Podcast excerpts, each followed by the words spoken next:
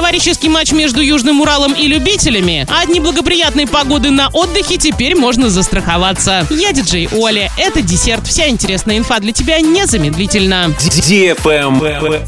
News. В Оренбурге с 28 марта по 3 апреля родились 117 детей. Среди редких и необычных имен Стефания, Таисия, Любава, Мия, Николь, Елисей и Яков. Также сообщается, что за этот период было зарегистрировано 12 актов об установлении отцовства и 14 о перемене имени. В брак вступили 45 пар, расторгли союз 93. Лайк.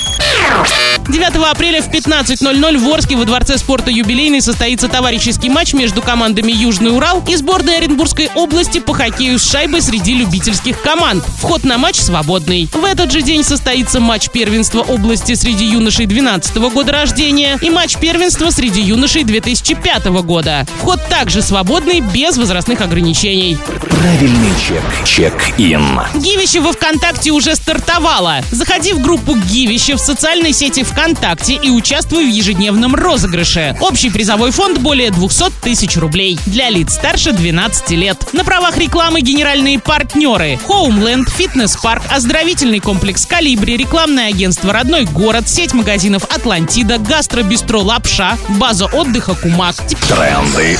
Бренды. Теперь туристы могут застраховаться от неблагоприятной погоды на отдыхе. Такая услуга на российском рынке появилась впервые. Купить полис можно через турагентов, а вернуть до половины трат на путевку. Страховым предполагается признавать случаи, если значение температуры и количество выпавших осадков будут сильно отличаться от ожидаемой погоды, то есть среднеклиматической нормы в районе конкретного отеля. Она рассчитывается для каждой локации и периода отдыха на основании данных за прошлые годы. Засуха или жара неблагоприятной погодой считаться не будут. Ею признаются только дожди, снег и похолодание в любой из дней отдыха. Стоимость полиса около 3% от цены путевки. Например, если тур на двоих стоит 140 тысяч рублей, то страховка обойдется в 4200 рублей. Получается, она будет выгодной прежде всего тем, кто покупает недорогие путевки. Ведь выплата может составлять до половины трат на них, но не более 30 тысяч рублей на отдыхающего. На этом все с новой порцией десерта специально для тебя. Буду уже очень скоро.